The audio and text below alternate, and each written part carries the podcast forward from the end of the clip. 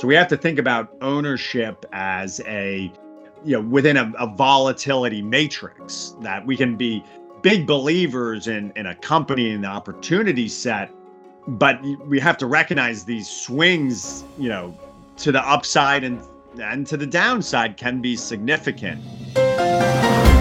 You're listening to Traders Insight Radio by Interactive Brokers. Find more podcasts and daily market commentary at tradersinsight.news. Please remember any trading discussions are for information purposes only and are not intended to portray recommendations. Please listen to further disclosures at the end of today's episode. Now, welcome to our show. Let's get started. Hello, and welcome to IBKR Traders Insight Radio podcast. I'm Stephen Levine, Senior Market Analyst at Interactive Brokers, and I'll be your host for today's program. We'll be talking with Brendan Ahern, Chief Investment Officer at KraneShares, about the impacts on and potential consequences to U.S. and global investors, as well as China and Chinese companies stemming from U.S. policy, namely the Holding Foreign Companies Accountable Act, or HFCAA. A little bit about Brendan. Brendan leads KraneShares research and education efforts. He actively works with investors on a wide range of subjects, from asset allocation to trading to providing insights into the growing influence that index providers hold in the asset management industry. He's also considered an expert in global financial markets with a particular focus on China. He's also the author of China Last Night, a daily commentary on China's financial markets, and we're very lucky to have him here with us. Welcome, Brendan. How are you? I'm doing great, Stephen. Yeah, very much uh, appreciate the opportunity to connect today. Yeah, it's great. Uh, it's really great to have you here. Thanks so much. And thanks so much for taking the time. From what I understand, the HFCAA was signed into law in late 2020.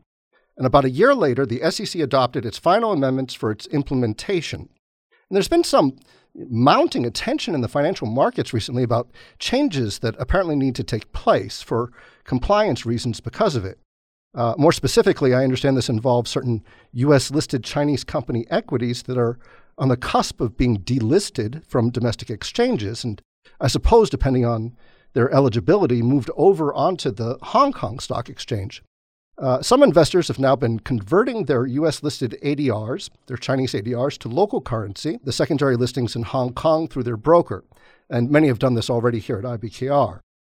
I know you've been very active in speaking out about this HFCAA issue. What can you tell us about it? Why did it come about? And how does it stand to affect these holders, whether it's single name Chinese ADRs? I believe there's a little more than 250 of these listed on US exchanges, uh, or through ETFs and, and other funds you know the kind of history behind this uh, goes back to the WorldCom and Enron uh, crises in the early 2000s, where following you know those frauds in the U.S. market, you know the Sarbanes-Oxley was passed, and as part of Sarbanes-Oxley was the formation of the PCAOB, Public Company Accounting Oversight Board, which was tasked with auditing auditors. So the idea was that they were uh, kind of the teacher of auditors. They would grade their papers. They would literally, re- you know, they received the audit papers, and over time, this law, uh, you know, the PCAOB is in charge of, was applied to foreign listings and.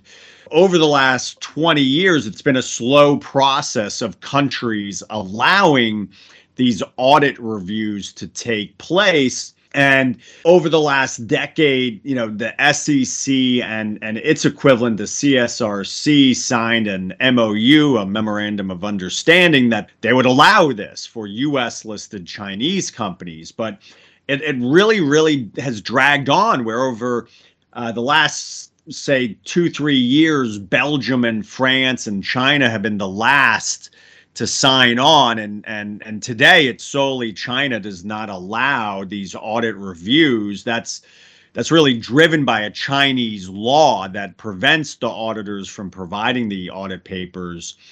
And following the Luckin Coffee fraud the US the US politicians took it upon themselves to force the issue. So, Holding Foreign Companies Accountable Act was passed first in the Senate and then in the House and signed into law at the end of uh, December 2020, which says that if these audit reviews aren't allowed, then companies that don't allow it would be delisted from US exchanges.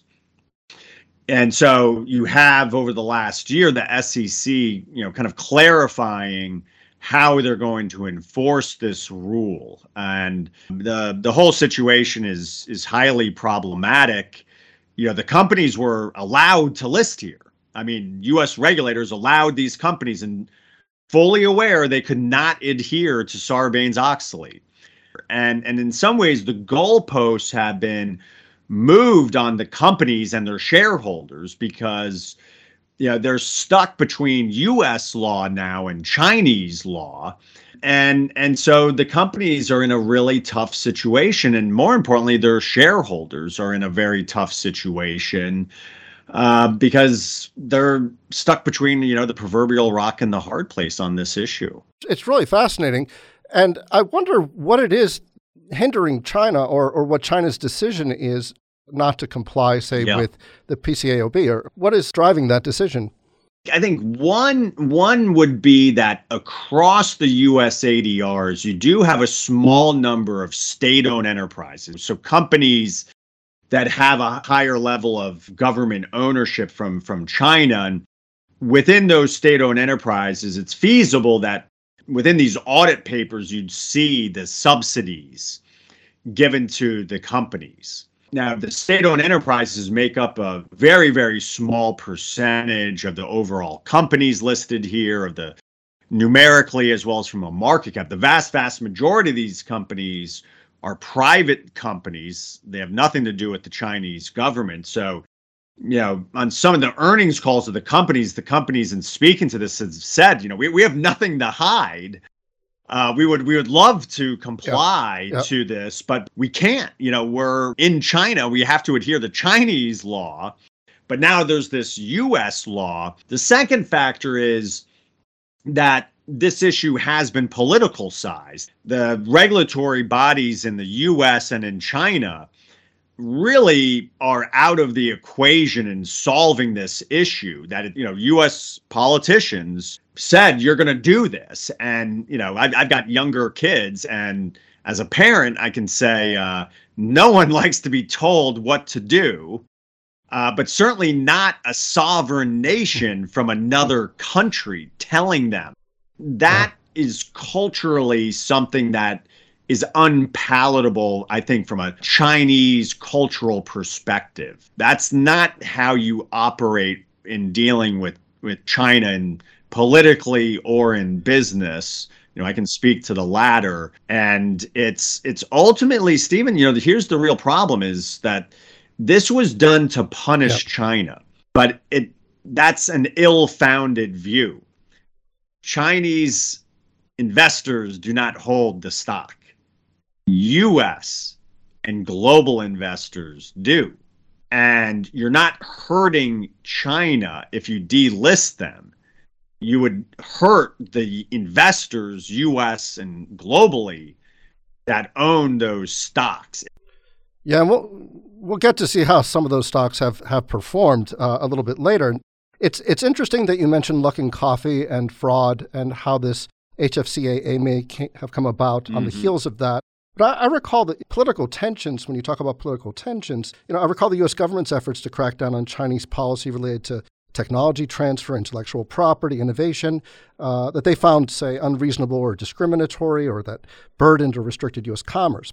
Uh, I seem to remember this affected Chinese tech stocks like Huawei, and later uh, U.S. employed a section under, I think, the National Defense Law. I, think it was Section 1237, sought to essentially blacklist Chinese companies that the U.S. deemed to have ties to Chinese military. Uh, this included uh, Xiaomi at the time.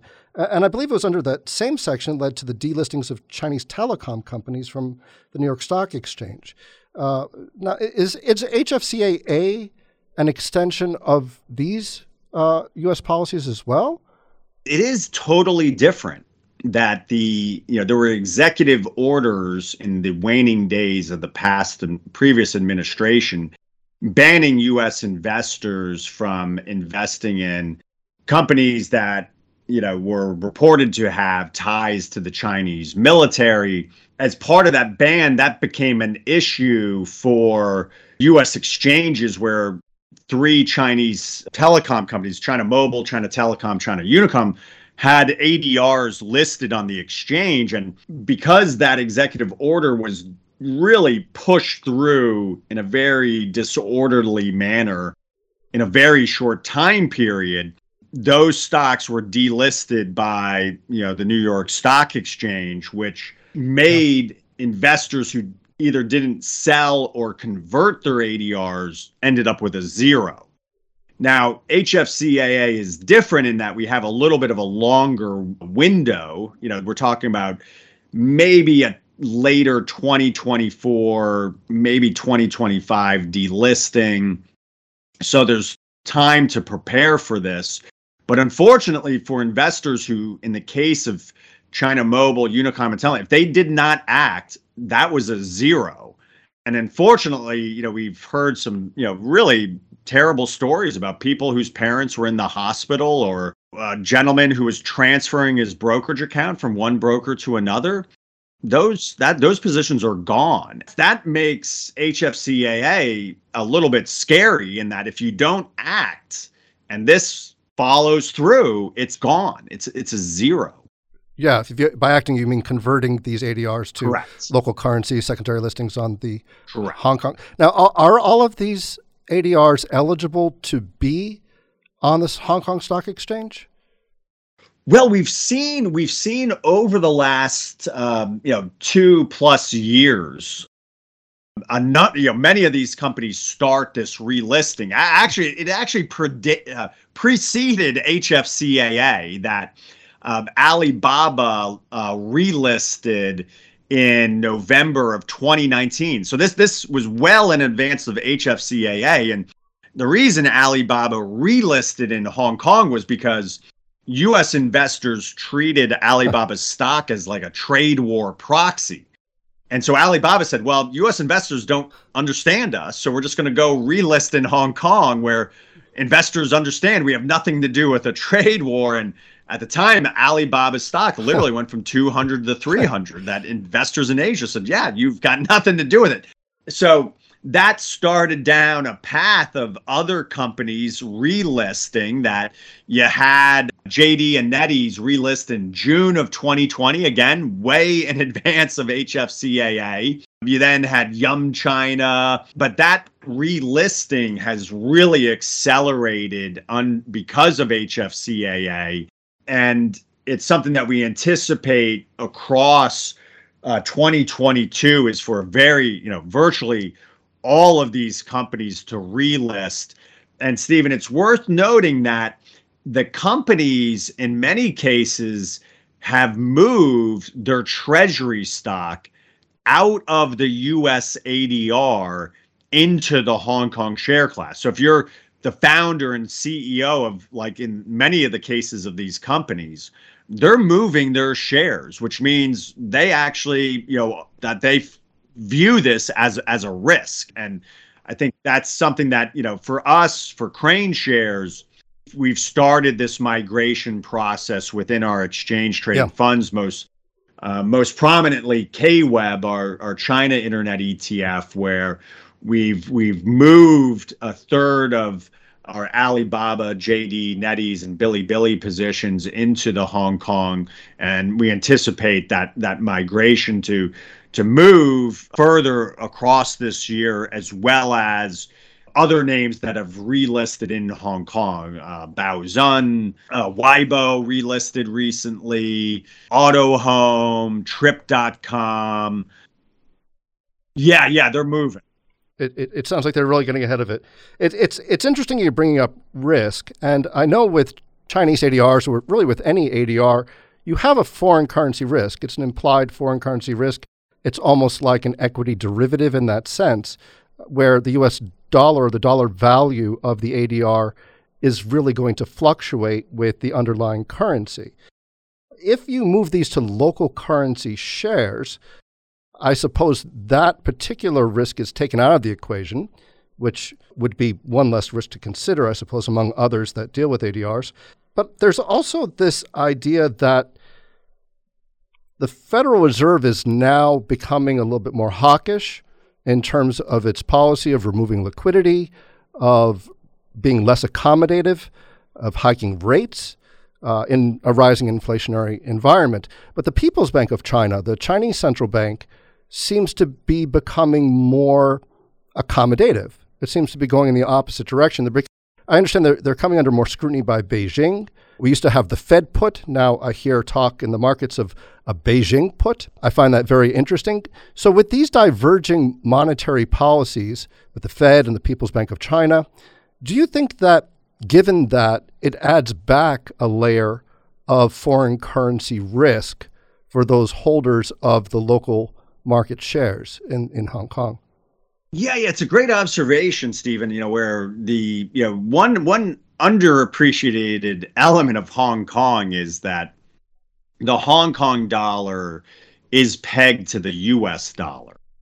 Now, it's not a one for one peg. Uh, it's allowed to float within a range, but the Hong Kong Monetary Authority does defend the peg. So, yeah. in general, you know, Hong Kong listed stocks, similar to, say, Saudi Arabia, which has a similar peg, you know, in this stronger dollar environment, the almost irony is that the Hong Kong listed securities have a measure, of margin of safety relative to other EM currencies that you know the currencies float and as the Fed moves to a higher interest rate, a tightening cycle, uh, that yeah, can be yeah. problematic for EM currencies. Yeah, and obviously you've seen that, you know, this, you know, over the last year, we'll say Turkey. Now, you bring up another good point, which is it's it's interesting that as the US is moving to a tightening China's the PBOC is actually doing the opposite. That you know, last July the bank reserve requirement ratio, so the amount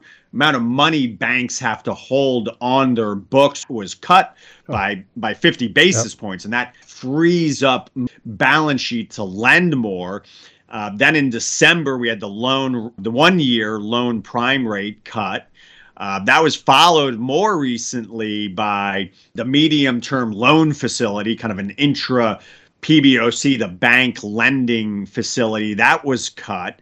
And then, even more recently in, in January, we had the one in five year loan prime rates cut. So it's it's it's interesting that you know China has kept its interest rates quite high over the last several years. They've not they've actually haven't cut their interest rates in years and years. And so they've got this dry powder that they're starting to put into work. And i, I think that's mainly driven by the real engine of gdp in china has been export driven manufacturing that you know global stimulus has led consumers globally to buy more iPhones and TVs and laptops and computers and Sony PlayStations yeah. and and cars. Now for China as the world's factory, that puts tremendous demand on their exports. Now as the US and others move away from those stimulus policies, that export growth engine will inevitably slow. So so China's got to make up for it elsewhere in their economy. So they're easing, and I think the consumption trends in China have been quite have been relatively weak over the last year because of their very draconian COVID measures. And they got to get those households away from that conservatives to start spending yeah. more. It's really fascinating.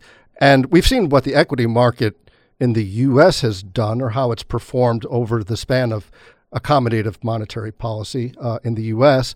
It would be interesting to see how that plays out uh, in China as uh, the PBOC may become even more accommodative than it has uh, more recently. Which brings me to this point, which I think is really interesting because Chinese company shares haven't responded really well, at least since the F- HFCAA had been rolled out. And I know you talked about how Alibaba shares had increased uh, relisting in Hong Kong, but it seems, you know, the ADRs, at least in the past year, shares in, in Alibaba, JD.com, which you mentioned, Baidu, Tencent, they've lost in the area between 40 to 60% of their value from their 52 week highs in that, in that time mm-hmm. period. But I also understand that there are certain related funds whose assets have actually increased their assets under management. So it seems that there's more inflows into related funds, even as these companies' shares declined. And so, uh, how do you explain this? Yeah, yeah, it's um, you know, 2021 was really the perfect storm for U.S. listed China ADRs, and you know, just using our KWEB, which you know, from 2019, the low in 2019 through mid February of 2021, you know, KWEB went up like 170 percent, and then. from that, we lost 50, you know, almost 50% over the calendar year 2021. And it was driven by you know, first we had Archegos, uh, you know, this U.S. listed hedge fund that five of the ten securities it held were U.S. listed Chinese ADRs that were liquidated at at very very steep discounts.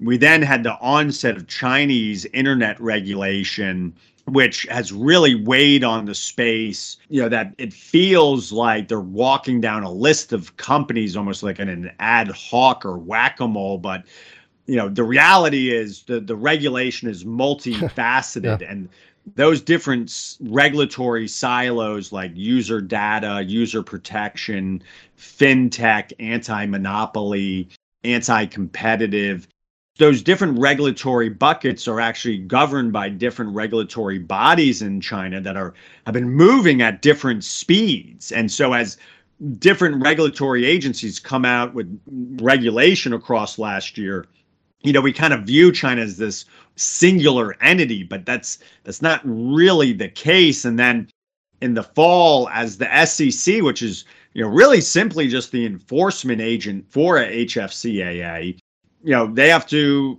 enforce this law. They've started to articulate how they'll go about it, which which I think you know really exacerbated uh, tax loss selling in November and December in the securities that you know we've seen prominent you know if it's Elon Musk or Mark Zuckerberg you know if if you're generating big gains you're going to look for losses to offset those gains and so that's investors saying okay a I can maybe harvest a loss in an individual China ADR to offset gains elsewhere but but I think it's also elements of investors who don't want to hold a Hong Kong share class not all U.S. broker dealers allow an ADR conversion like Interactive does. Yeah, that makes a lot of sense to me. That's really interesting.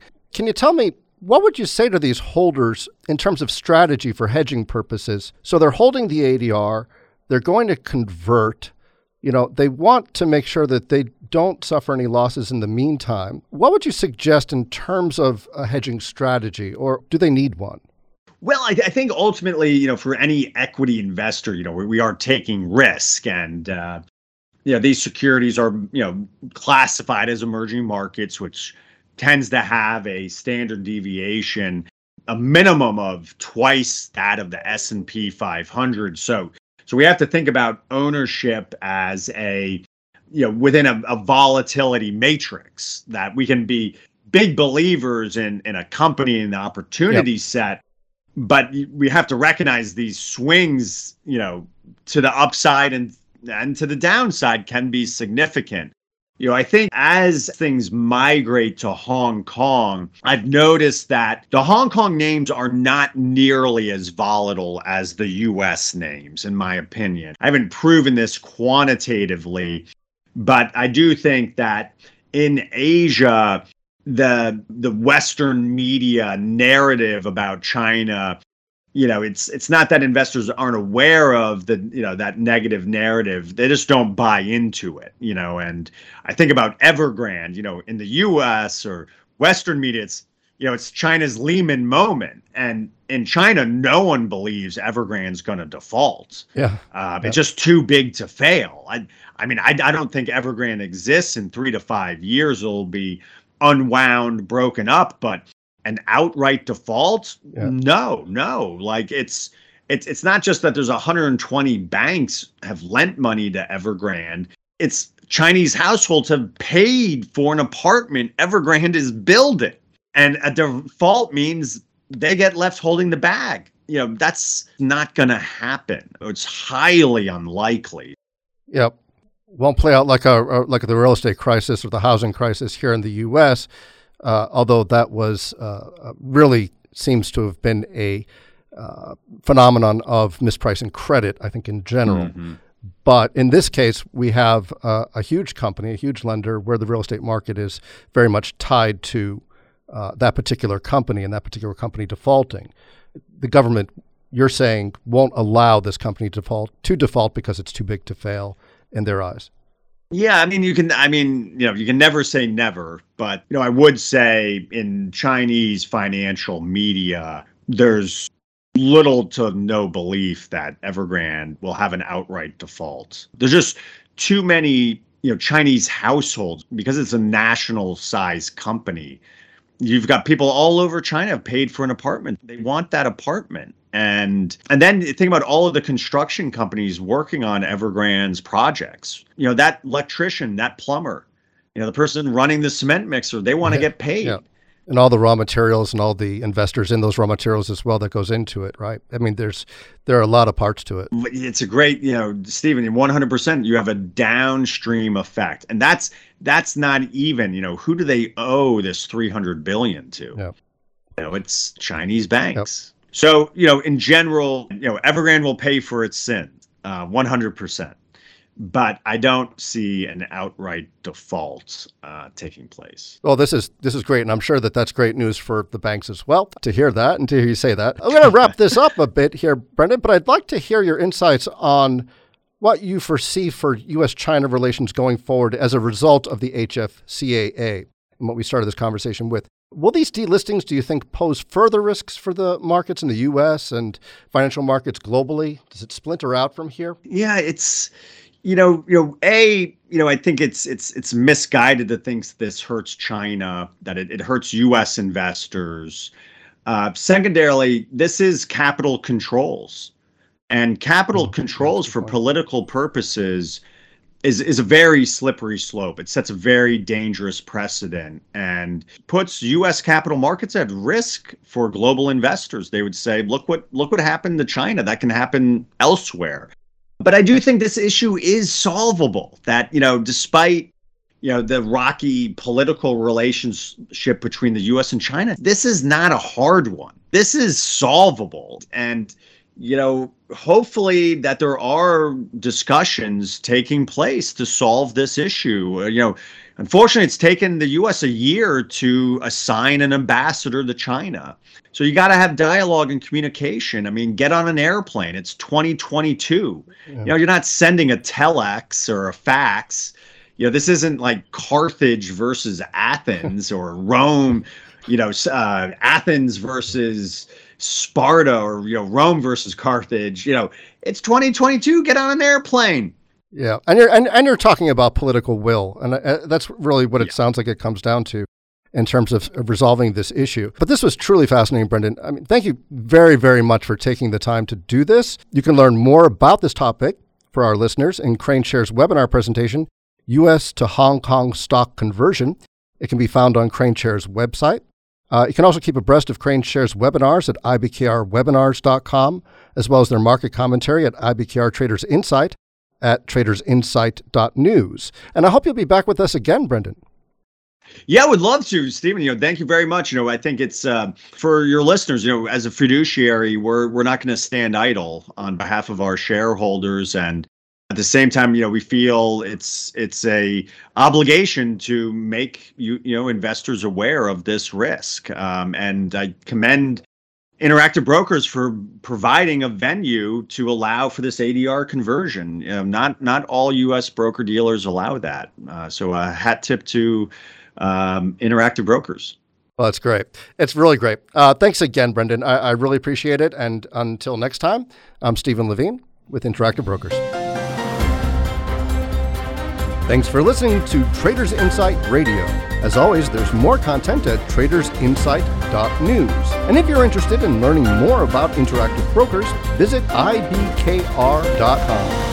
We offer more trading education materials such as webinars at ibkrwebinars.com, market related courses at tradersacademy.online, and quant related articles at ibkrquant.com. There's a substantial risk of loss in foreign exchange trading. Settlement date of foreign exchange trades can vary due to time zone differences and bank holidays. The interest rate on borrowed funds must be considered when computing the cost of trades across multiple markets. Interactive Brokers is not affiliated with and does not endorse or recommend any third party investment information, advice, services, or products discussed in this episode. The analysis in this material is provided for information only and is not and should not be construed as an offer to sell or the solicitation of an offer to buy any security. To the extent that this material discusses general market activity, industry or sector trends, or other broad based economic or political conditions, it should not be construed as research or investment advice. To the extent that it includes references to specific securities, commodities, currencies, or other instruments, those references do not constitute a recommendation by IBKR to buy, sell, or hold such investments. The material does not and is not intended to take into account the particular financial conditions, investment objectives, or requirements of individual customers. Before acting on this material, you should consider whether it is suitable for your particular circumstances and, if necessary, seek professional advice.